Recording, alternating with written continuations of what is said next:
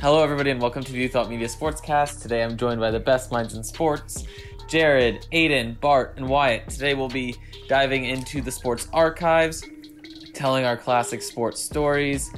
But first, we're going to be debating the NFL greatest of all time teams um, that Bleacher Report is doing a simulation for. So, Wyatt, how about you lead us off with that? Yeah, so we're going, like Lucas said, we're going through some of the GOAT rosters uh, that the Bleacher Report has put together. So this is all 32 NFL teams that they've put together. And we're going to list our favorite, uh, a dark horse team, and a bust. And then before we really get into it, as of recording today, we're down to the Elite Eight. So that leaves the Chiefs, Pats, Steelers, Titans, Rams, and Giants, Packers, and Panthers. So those are the teams that we're going to be picking from as far as our favorites and dark horses. So for the favorite, my favorite, I'm going with the old logo LA Rams, specifically the old logo. uh, I think if you look at the LA Rams lot roster and you just kind of look at the running backs that they had, especially Marshall Faulk, uh, running backs. I know this is, is for specifically for Madden. Running backs are what I would consider to be gold, juke moves or whatever. But I mean, Marshall Faulk is one of the greatest running backs that we've ever seen in the NFL. I think he was on. Oh no, he got snubbed from the top 100 team, but he should have been there. So I'm gonna go with that. he should have been there for the top 100 team. Uh, my next pick from my dark horse, it's gonna be the New York Giants, which kind of feels like just. I know it's a homer pick for me, but when you look at guys like Lawrence Taylor and Odell Beckham Jr. and Saquon Barkley, I think those are guys really significant playmakers that they have on both sides of the ball. And of course, Lawrence Taylor is probably the greatest defensive player of all time. You could probably say that. I mean, if you ask Bill Belichick, he would definitely say that. And then uh, my easy bust pick, as I picked the Lions because I think historically that they suck. That they're one of the only teams that have never won a Super Bowl, and their two best players re- re- would rather not play football at all than play for the Lions and Calvin Johnson and Barry Sanders. Oh my god! Tear them apart. Wait, how was OBJ not a Cleveland Brown? Because he because he's he's only played what one year. One I know, year? I know. I'm just. There kidding. were some interesting picks as far as like the rosters go and who Yeah. goes where, and I think they they got it right for the most part. But Yeah. go ahead, Bart. Give us your teams. Uh, okay, so you you picked the Rams as your favorite. I actually have them as my dark horse. Um, I'll admit I had the I- initially had the Niners as my favorite until the Rams beat them, so maybe I should have the Rams as my favorite. But uh, my favorite I'm gonna say is is the Pittsburgh Steelers. Um, I just think top to bottom that roster is like obscenely stacked. I mean, like uh, Terry Bradshaw. They got Jerome Bettis, Hines Ward. I mean, on the defensive end, you got like Troy Polamalu, Joe Greene, some amazing linebackers as well, uh, like James Harrison. Um, yeah, I don't know that the Steelers' historical roster is just like crazy, full of names that are, are classics. So I think they they are my favorite. But the Rams, for all the reasons you mentioned, you actually didn't even mention Eric Dickerson, who, who I think is maybe even That- more relevant to them than The name escaped me. I'll be honest. I wasn't looking at the roster at the top of my head. But But yeah, yeah, no, I mean, you're right. No, Marshall you're right. Faulk is an icon, but Dickerson had the 2,000 yard season, right? So, um, yeah, yeah, the Rams' offense on their historical team is also obscene. Uh, my bust as a Minnesota homer, of course, I have to pick the Vikings. Now, my one gripe with this whole thing, I think it's ridiculous that Bleacher Report said let's make the starting like starting rounds interdivisional because the Vikings versus the Packers and the Bears versus the Lions is a really stupid way to do it when all four of those teams honestly are probably like top 10 all-time rosters and two of them are knocked out like right off the bat. So, yeah, the Vikings lost to the Packers, but I still I would have had them as like a elite eighter to be honest at least. Uh, if you'd pick if you'd asked me before it all started. So, L for the Vikes. Aiden, who do you got? Yeah, the usual L's for the Vikes. Sorry, man. You know what, dude? It's a tough life. Yeah, the Jets fan can't really talk much. the Jets don't even qualify to be like a good bust pick because they're like below that. Um, but anyway, uh, my favorite. I'm agreeing with Bart on the favorite with the Steelers. Their their defense is just from long ago, like the Steel Curtain era, versus like even like recently. It's just been ridiculous, and that means they're stacked there. Um, and their one like small weakness is quarterback, where they've still got Big Ben and Terry Bradshaw. So like that's not really a weakness. and then you have him throwing to Hines Ward and Antonio Brown, plus you know Jerome Bettis, as as Bart mentioned. That is, it's a ridiculous team. So they're my favorites. My dark horse is going to be the Chiefs. Um, it felt like more of a dark horse when the tournament was starting, but uh, having Patrick Mahomes like throw into Travis Kelce and Tony Gonzalez, like plus like Jamaal Charles or Priest Holmes in the backfield, uh, that's that's a pretty stacked team. In terms of my bust, uh, I'm gonna own my failure here. Uh, the I picked the Green Bay Packers ahead of time as my bust. I thought starting Brett Favre over Aaron Rodgers was a mistake. Um, I thought you know Aaron Rodgers has sat behind Brett Favre for long enough. I didn't think he'd do it anymore. Uh, but anyway, it seems like they're doing fine with Brett Favre uh, taking the helm. Uh, so I've I, I failed on that one. So we'll we'll see if they can. They're the the first team in the final four, correct? So we'll see if. Um, I hope they don't actually win it because that would kind of hurt. uh, Lucas, what are you what are you feeling? Um, so I like you originally had the Packers down as my bust. I didn't think that there was enough talent team wise to really take them and thought they had gotten like a high ranking on their their name alone, but clearly I like you was very wrong about that. Um, so but to start off, my favorite as of now is the New England Patriots. I am persuaded by the argument that Steelers have top to bottom best roster, but you have Tom Brady who's greatest quarterback of all time, I think pretty undoubtedly. And you have just such a solid team around them. Um, on defense, just guys up and down who under Bill Belichick have thrived. Stars like Teddy Bruschi. It's not as flashy of a lineup as the Steelers, but just like the Patriots in real life, I think it's just there. You can't really find any weaknesses. So I'm going to go with the Patriots as my favorite. Dark horse, I'm agreeing with Wind here. I went with the New York Football Giants. I agree that they have great skill players. Saquon, Tiki Barber in the backfield, Odell Beckham Jr. You know, Eli is a pretty good quarterback. You know, he can get the job done when, when he needs to, Yeah. especially if they come up against the Patriots at some point in this. so, um, and they, I, I wrote down the exact same thing as Wyatt too. That Lawrence Taylor is maybe the greatest all-time defensive player. So while they don't have a ton of studs outside of that, I think that alone could probably carry them. My bust was who I originally picked as my favorite before I saw the results rolling in, and that is the San Francisco 49ers. Yeah. Um, I I thought that offense with Joe Montana, Jerry Rice, and everybody was just gonna like blow people away. But I feel like this is sort of textbooks defense defense wins championships. Um, Yeah, but you know what that the thing about that is though, their defense is also really good. If you look at I the know. roster, it's really frustrating. Yeah. How Yeah, did they so I lose? just don't, I don't even. Yes, I don't know what happened there. Disappointed overall, but I don't know. I guess for one of the few times in my life, I'm pulling for the Patriots to win it all, just so I can look right. So, Jared, who do you got as your favorite Star Horse Um, and bust? so I just went with the Packers mostly because they're the team that's already made it to the Final Four as of this recording. I, I did think Gene. it was I did think it was weird that they went with Brett Favre over Aaron Rodgers as well. Um, Aaron Rodgers, the teammate chemistry. eh, I don't know if they factor that into Madden Sims, but I'm pretty sure they didn't have a good chemistry when they were together. Anyway, for my dark horse before this started, I I think I would have picked the Lions because they would have had Megatron, Barry Sanders, and then I think Matthew Stafford is good enough. Like when you have those guys, you just have to either hand it off to Barry, let him do his thing, or throw it up to Megatron. I also had Golden Tate, who's like, he's pretty good, you know. But they played the Packers in the second round. Um, I guess going forward, I would go with the Panthers.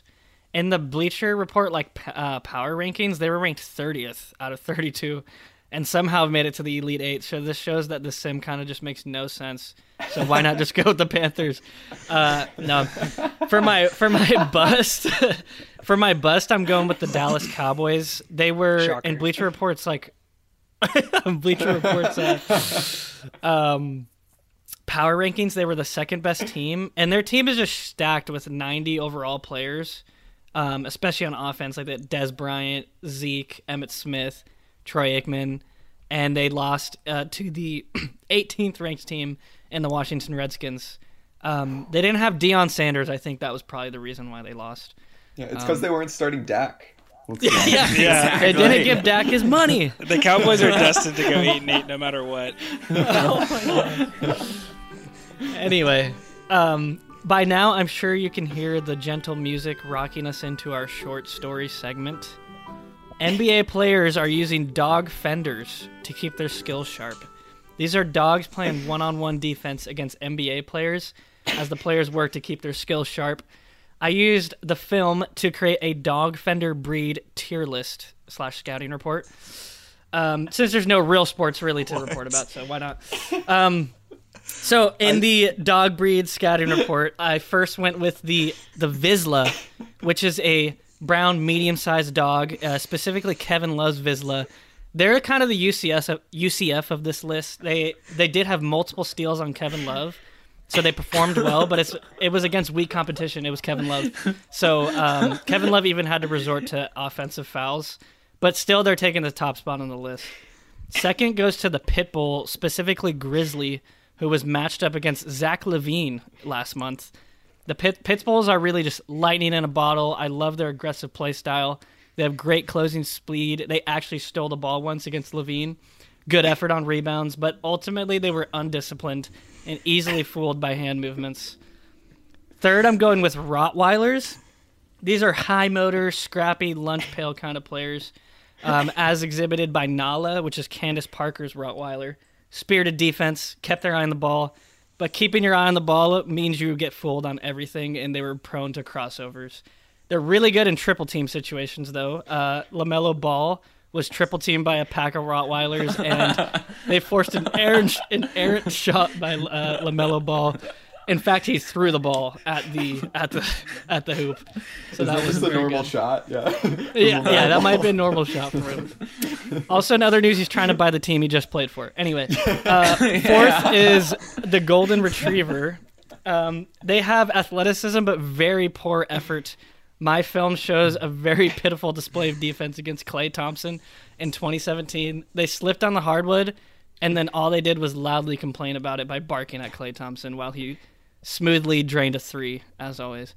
Um, last, if you're if you're looking to train your crossover moves, do not get a French bulldog. They are severely undersized, lack quickness, really lack any kind of athleticism. Uh, Trae Young's French bulldog Normie was brutally crossed over on several occasions. Uh, and completely lacked presence of mind to box out on Trae Young's shot. Um, did sprint for the rebound though, and then if if you needed any more evidence, Danny Ainge, a 60 year old, was crossing over his French bulldog. So if you're looking to improve your moves, I recommend a Vizsla or Pitbull and steer clear of the French bulldogs. Aiden, what's your story this week? It's gonna be a tough one to top. I'm gonna discuss uh, uh, one of the most dominant NFL players when it comes to Madden. Uh, Chargers safety Derwin James. Everyone, watch out! Do not play Derwin James at Madden. uh, last week there was a Madden tournament amongst NFL players, and Derwin played Tyreek Hill in the final and won 52 to three. Uh, which is pretty pretty good beatdown, and that could have something to do with the fact that Tyreek was picked the Bears to play with, which is a an interesting move. He's really just dreaming of having Mitch Trubisky throw to him. I guess you know everyone everyone watch out. Yeah, And who did Um, Derwin, but- who did Derwin play with? uh, the 49ers. So uh, a slightly Oh. better team, just just vaguely better. Um, but that's that's not the only case of Derwin's absolute dominance. He played Michael Vick in the final of the Esports Madden Invitational um, a week ago, which I'm sure we were all watching when that happened, and he won 80 to 16. So Derwin is just absolutely demolishing people out here. He did that against Vick, who's like the ultimate cheat code in Madden. I guess he's not actually that good at Madden, uh, which is disappointing. Um, but but anyway, yeah. So if Derwin ever challenges you to a game, just just back off. Just don't, and especially don't pick the Bears, please, please God. Um, but Yes. a good call nonetheless. Um, and with that, we are going to move into a new segment this week called From the Archives. So, with sports off the radar for a while, we're going to be digging into the archives of old sports seasons, looking at them, tracing some storylines, and reviving some debates that uh, plagued sportscasters back in those days. So, first up from the archives, we have randomly selected the 1972 73 NBA season, and each of us will be going through a storyline, and we're going to finish it off with a debate. So uh, I am first up with my storyline, and I'm going to talk my, about my beloved Philadelphia 76ers and how they went 9 and 73, which is still to this day the worst record in NBA history in an 82 game season. Um, and it's a little bit surprising. They went a disappointing 30 and 52 the year before. They just missed out on a playoff spot. Um, but it's a little bit concerning considering they won the championship in 1967. You're only five years out. You wouldn't expect that sharp of a decline, but they just fell off an absolute cliff this season. Not only did they go 9 and 73, but they started the season 4 and 58. Uh, they eventually salvaged it a little bit in the end, going 5 and 15 over the last 20 uh, games of the season. They finished 59 games behind the first place Celtics, which is not great. And it's also not a great sign that the guy who played the most minutes, Bill Bridges, is 33 and averaged only 10 points a game.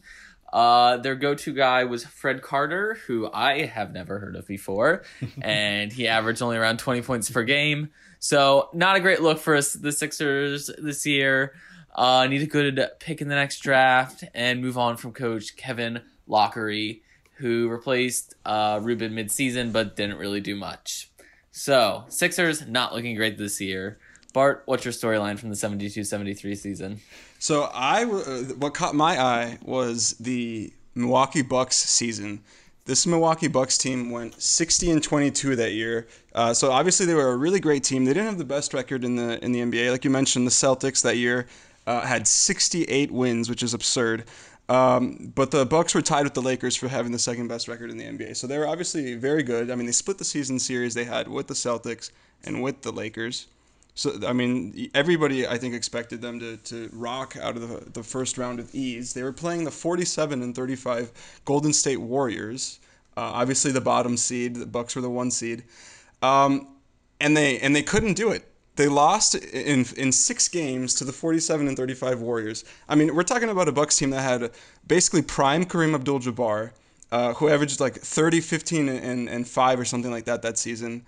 Uh, and then obviously uh, Oscar Robertson was not uh, not in his prime anymore. He was like 34 by that point, but he still was, putting up uh, solid numbers 15, 15, uh, 15, 5, and 8 or so.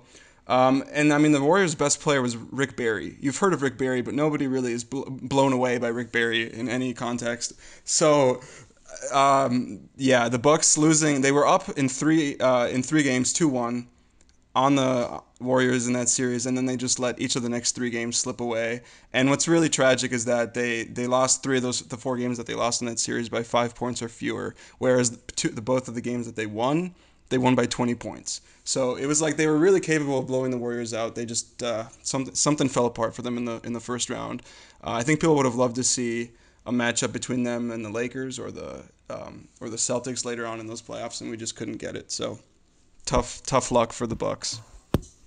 Yeah, tough luck for the Bucks. Um, I'm going to talk about a team that did not have tough luck um, and has never had tough luck. Uh, the New York Knicks. And uh, the, the Knicks did not have one of the best records in the NBA uh, in the 1973 season. Uh, they were well behind the Celtics, the Lakers, the Bucks, uh, but they still managed to win. I think it was 49 games. Uh, and in the playoffs is where they actually made their real impact, led by Walt Frazier, uh, he was the only player who scored in the in the twenties. They had a bunch of. They were a real team. The Knicks. Uh, they had a, a, bit player named Phil Jackson, who uh, um, that was that was his height was being a, off the bench for the Knicks. Um, and the the real uh, intense matchup came between the Celtics and the Knicks in the playoffs, which the Knicks took uh, and then went on to win the championship and uh, they'd yeah go on to win many more championships. So uh, that's it's not a, a, season that I you know idolize and think about all the time. That was the first of many. Yeah. yeah. Well, um, I guess I'm gonna go switch it over to a team that wasn't as successful, but the storyline I looked at was the Kansas City Omaha Kings splitting their home games between Kansas City and Omaha. And mind you, Kansas City, Missouri, and Omaha are not really that close. They're 185 miles apart, but they split their home games between those two towns for some reason. It's a three-hour drive, if you were wondering. Um, I was trying to find some really cool in-depth correlation between it, but honestly, they were still like pretty good at home. They were 10 and 5 in their Omaha games, and they actually were really bad when they had more than 2 days rest. They were 9 and 15. So they played way better on well, they didn't play good cuz they had they were bad, but they had a better record uh, on no days or one day's rest. Um, one interesting thing about the team though is they were the best team in terms of points per 100 possessions. They were the best in the league and literally the worst in the league on defensive rating. So the teams just walked over them on defense, I guess. Um, so yeah, All 19, traveling. 19 yeah, all that traveling meant they did not want to play defense. Uh, but 1972 and 73 was a, a pretty pretty weird year. Uh, when the season started, the number one song in the U.S. charts was called "My Dingaling" by Chuck Berry. So that might tell you a little bit about the times. Um, but we're gonna go. We're gonna we're gonna debate a little bit about the NBA MVP race. Maybe a little controversial. Uh, Dave Cowens of the Boston Celtics was awarded the award over other players like Kareem Abdul-Jabbar and the Kansas City Omaha Kings' own Tiny Archibald. Wyatt, do you want to give us uh, a lead us off in that discussion? I do, and I, I I was originally reading this. I said, should anybody win the MVP over Kareem? And I was gonna say, of course not. But I watched a 1972 da- game of Dave Cowens, and he absolutely should have won the MVP. he was eating it up. He was eating it up out there. Where he And was Kareem every wasn't? rebound.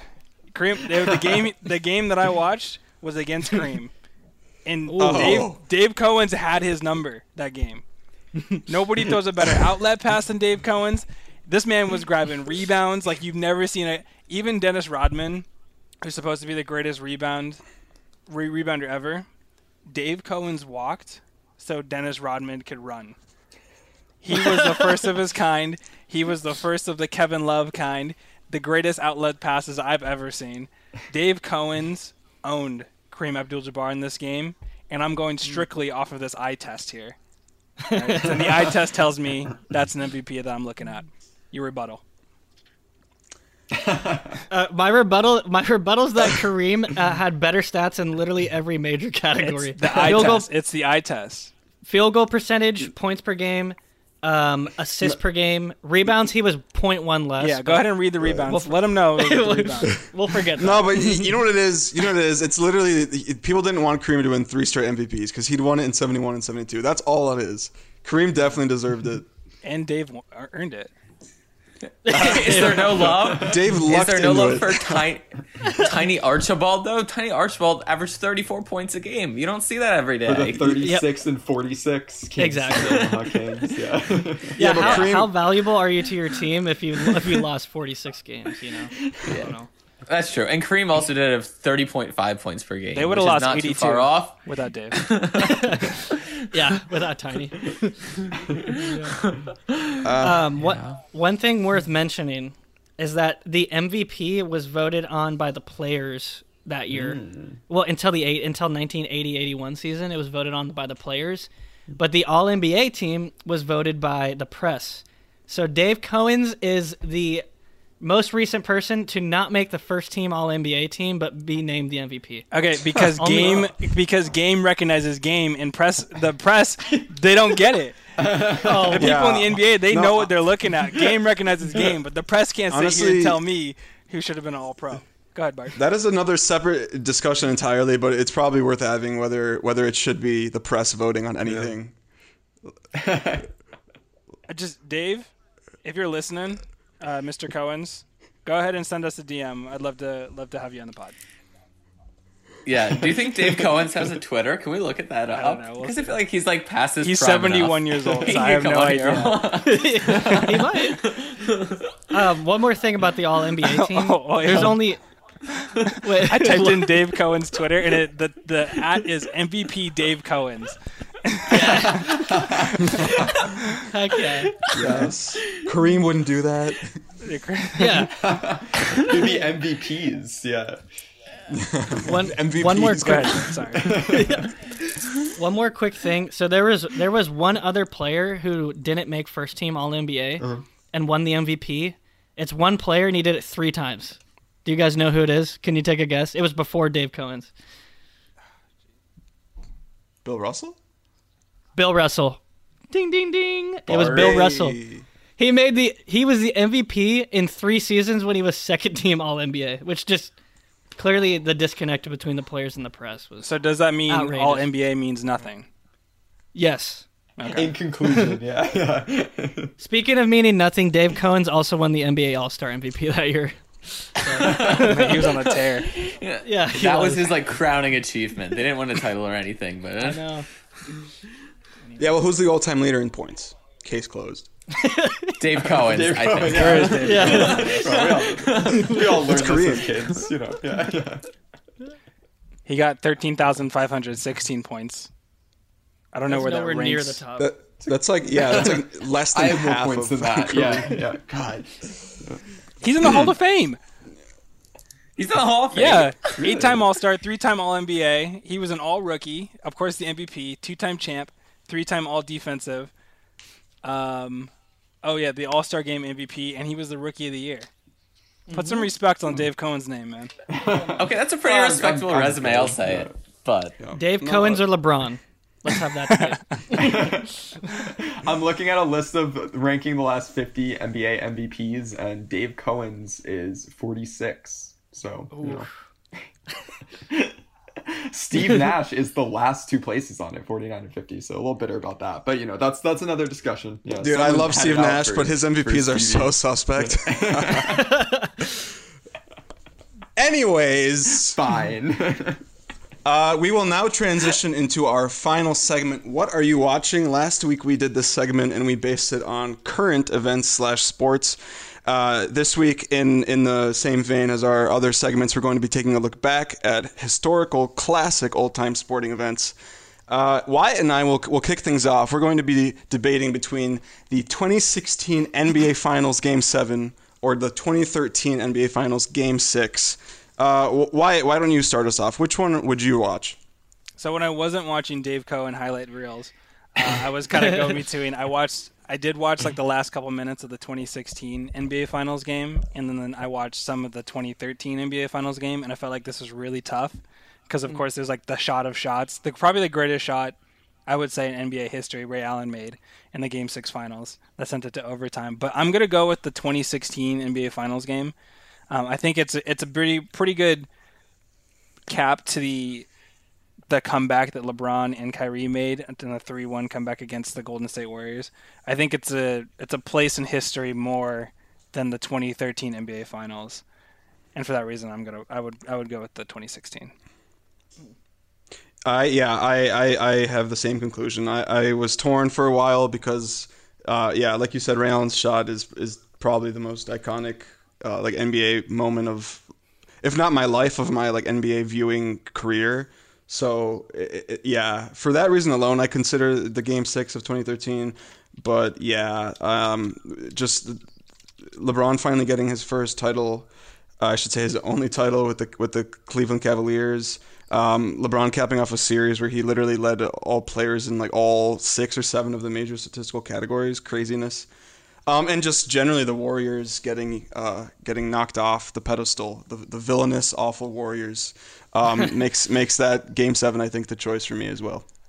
So Aiden, I'm gonna start with you on this next one. We're gonna go in be- between the NFL 1987 AFC Championship, The Drive, um, or the Super Bowl helmet catch game. Which one you picking? I mean, I remember both clear as day watching them. Remember that fall slash winter day in 1987 when uh, John Elway led a 98 yard drive to, to tie the game against the Browns and then uh, went to OT to to beat the Browns. I feel like that was the start of the Browns curse. Uh, but honestly, I got to go at the game that maybe this is recency bias, but I, I got to go at uh, the helmet catch and uh, the the Giants taking down the Patriots. Um, David Tyree, bench warmer, had four catches the entire season. He was a special teams guy. He was a you know a guy you want on the team, but not you know um, in in big moments necessarily. First But guy in last Super guy out. Exactly, exactly. um, he caught a touchdown in the Super Bowl, which is his first touchdown of the season, and then had the helmet catch. Why he was in the game, who knows? But against an undefeated Patriots team that, like, poss- would have very possibly been considered the best team in NFL history if they had completed uh, their what 18, 19 0 season. Um, but the Giants took them down, and it was a legendary moment uh, where it really felt like the um, the Giants of the Patriots, their their legend kind of got toppled, and it was it was great. Aiden, I'm going to strongly disagree with you. I'm actually surprised that I didn't think that whoever picked this would pick the helmet catch. So no, for my so for my criteria, I assume that I'm literally watching a rerun, so I already mm-hmm. know what happens at the end. Mm-hmm. Um, and and like the video quality, I'm not there in person, so the video quality could could hinder my pick possibly. But in this case, I did not go with recency bias. I went with the 1987 AFC, well, the AFC Championship, The Drive, because you mm-hmm. don't want to watch a movie where nothing happens until the third act. Uh, and once you know what's happening, there's no excitement waiting for the big play at the end anyway. So because of that, I didn't go for the helmet catch because people forget it was seven to three going into the fourth quarter. I don't really want to watch a game that was seven to three going into the fourth quarter. The helmet catch is also, in my opinion, is one of the most overrated sports moments in history because it's it's like all luck, pretty much all luck. Eli's evasive action in the pocket is impressive, but the catch itself is just like all luck. And the catch, the catch wasn't even for a touchdown; it's just a first down. Like, like, are you kidding me? Anyway, Fourth down, the game was yeah. ending. It was The third- game it was over third down. He didn't make it. Yeah. You know, it was third down. They would they had another play. It was third and five too. Anyway, They would have the nineteen. Yeah, there was like less than two minutes, but I don't know if uh, you the can call it AFC luck. championship. The AFC. Meanwhile, the AFC championship had constant tension. Uh, the Broncos were, um, excuse me, I think it should be the Browns were leading at the end of the third quarter, or no, the Broncos were leading at the end of the third quarter, and the Browns made a, a little jump, but then the Broncos made that final drive. Um, the highlights looked pretty good video quality wise, so and also I prefer games that were played in front of like a home or away crowd rather than a neutral site because the crowd's like more into it and stuff. Anyway, that's that's my that's my uh mic up. The helmet catch was stu- is stupid. You tell me highlight, highlights were good enough quality in a game where the Browns were relevant. How does that work? Yeah, no, yeah. Which pixels Right? the ball? Yeah. Exactly. um, we're gonna transition over to soccer now.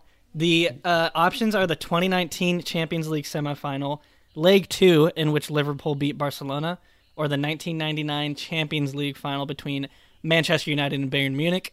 Uh, Lucas, start us off. Give us some context. Um, so I chose Liverpool versus Barcelona, which even personal feelings aside, with me being a Liverpool fan, I think it's just an absolutely iconic game, all things considered. Um, it's hard enough for a team to go down three nothing in the first leg. So in Champions League semifinals, you play a home leg and an away leg, and the combined score wins. Um, it's hard enough to go down three nothing, but it's even harder when you go down to Barcelona, who's like inarguably the best team in the world. Have Messi, Suarez, all those guys. And then Liverpool had to do it with their best player being injured, Mohamed Salah, their starting striker being injured, Roberto Firmino. And you have a guy come in named Divock Origi, who had been the backup striker all year. A couple of years earlier, he'd been voted the worst player in all of France. And then he scored two goals um, and sort of launched them back into the game. Uh, you have the iconic moment with Trent Alexander Arnold taking the quick corner and fooling all of Barcelona's defense, putting it to Origi for him to score and them to win 4 3. So great comeback, lots of moments, great adversity. I'm choosing Liverpool versus Barcelona to watch if I have to watch it again. Uh, yeah, I I agree. So for those of you who aren't aware, in the in the 1999 Champions League final between Man U and Bayern, uh, Bayern went up. I think it was in the seventh minute, 1-0. And then for the whole remainder of the game until extra time, nothing happened. This is my interpretation of soccer. Uh, and then Man U miraculously scored two goals in extra time to actually win the final 2 1. Um, it, it- obviously, it was devastating, as you can imagine, for the Bayern players. The highlights of them, like lying on the ground or whatever, are, are pretty sad, actually. But uh, for the reason that I just mentioned, for the fact that for uh, approximately 90 minutes of game time, there are no goals in the Man U versus Bayern game, I have to go with, with Liverpool versus Barcelona as well.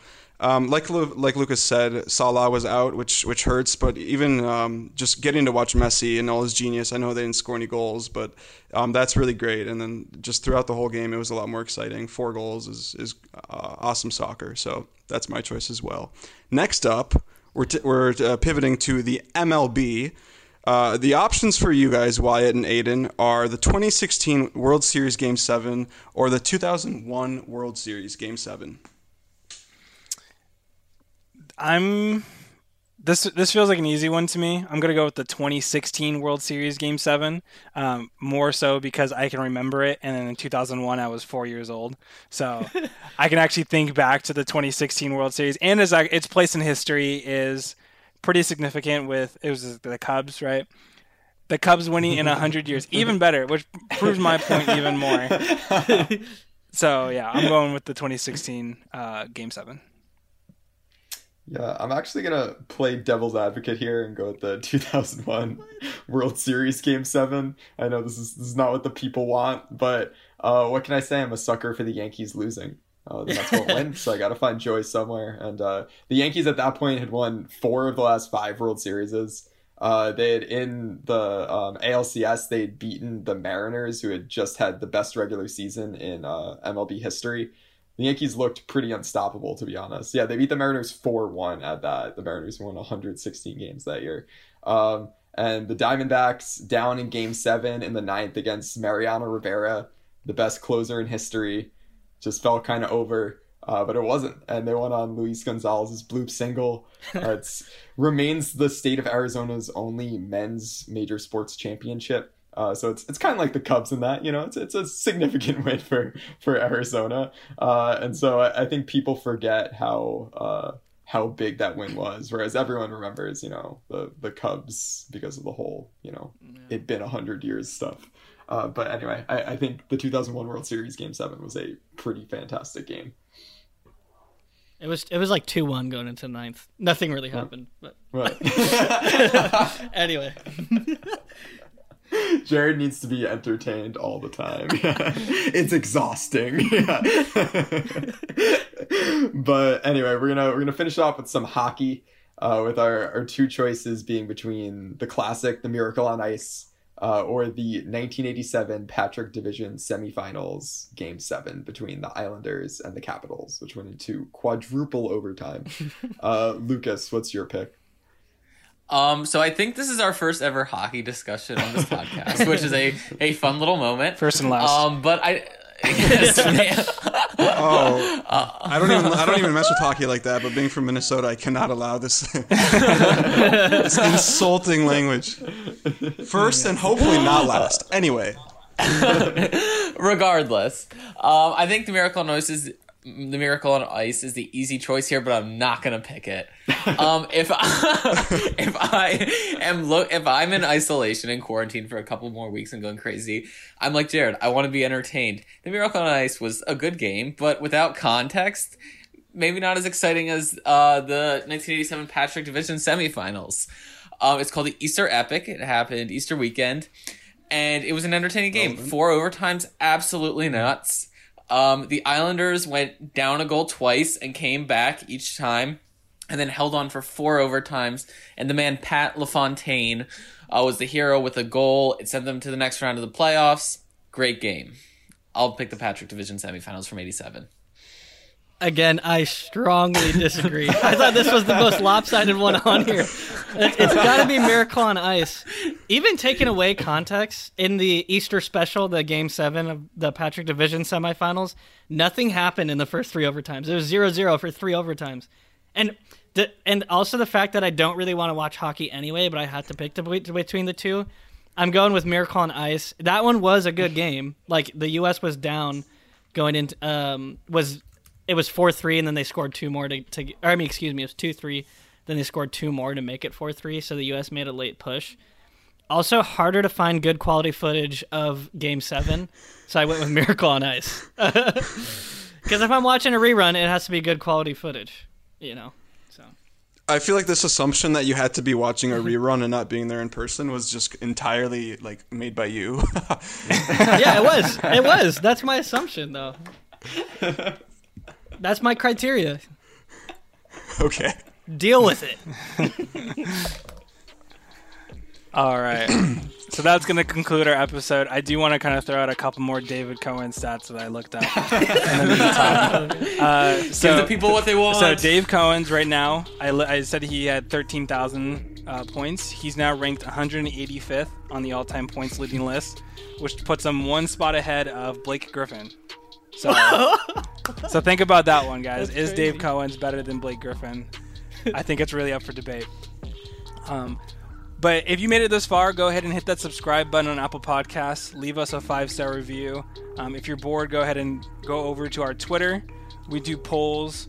We're trying to keep you guys entertained in this meantime. Um, but thanks for listening. We appreciate it.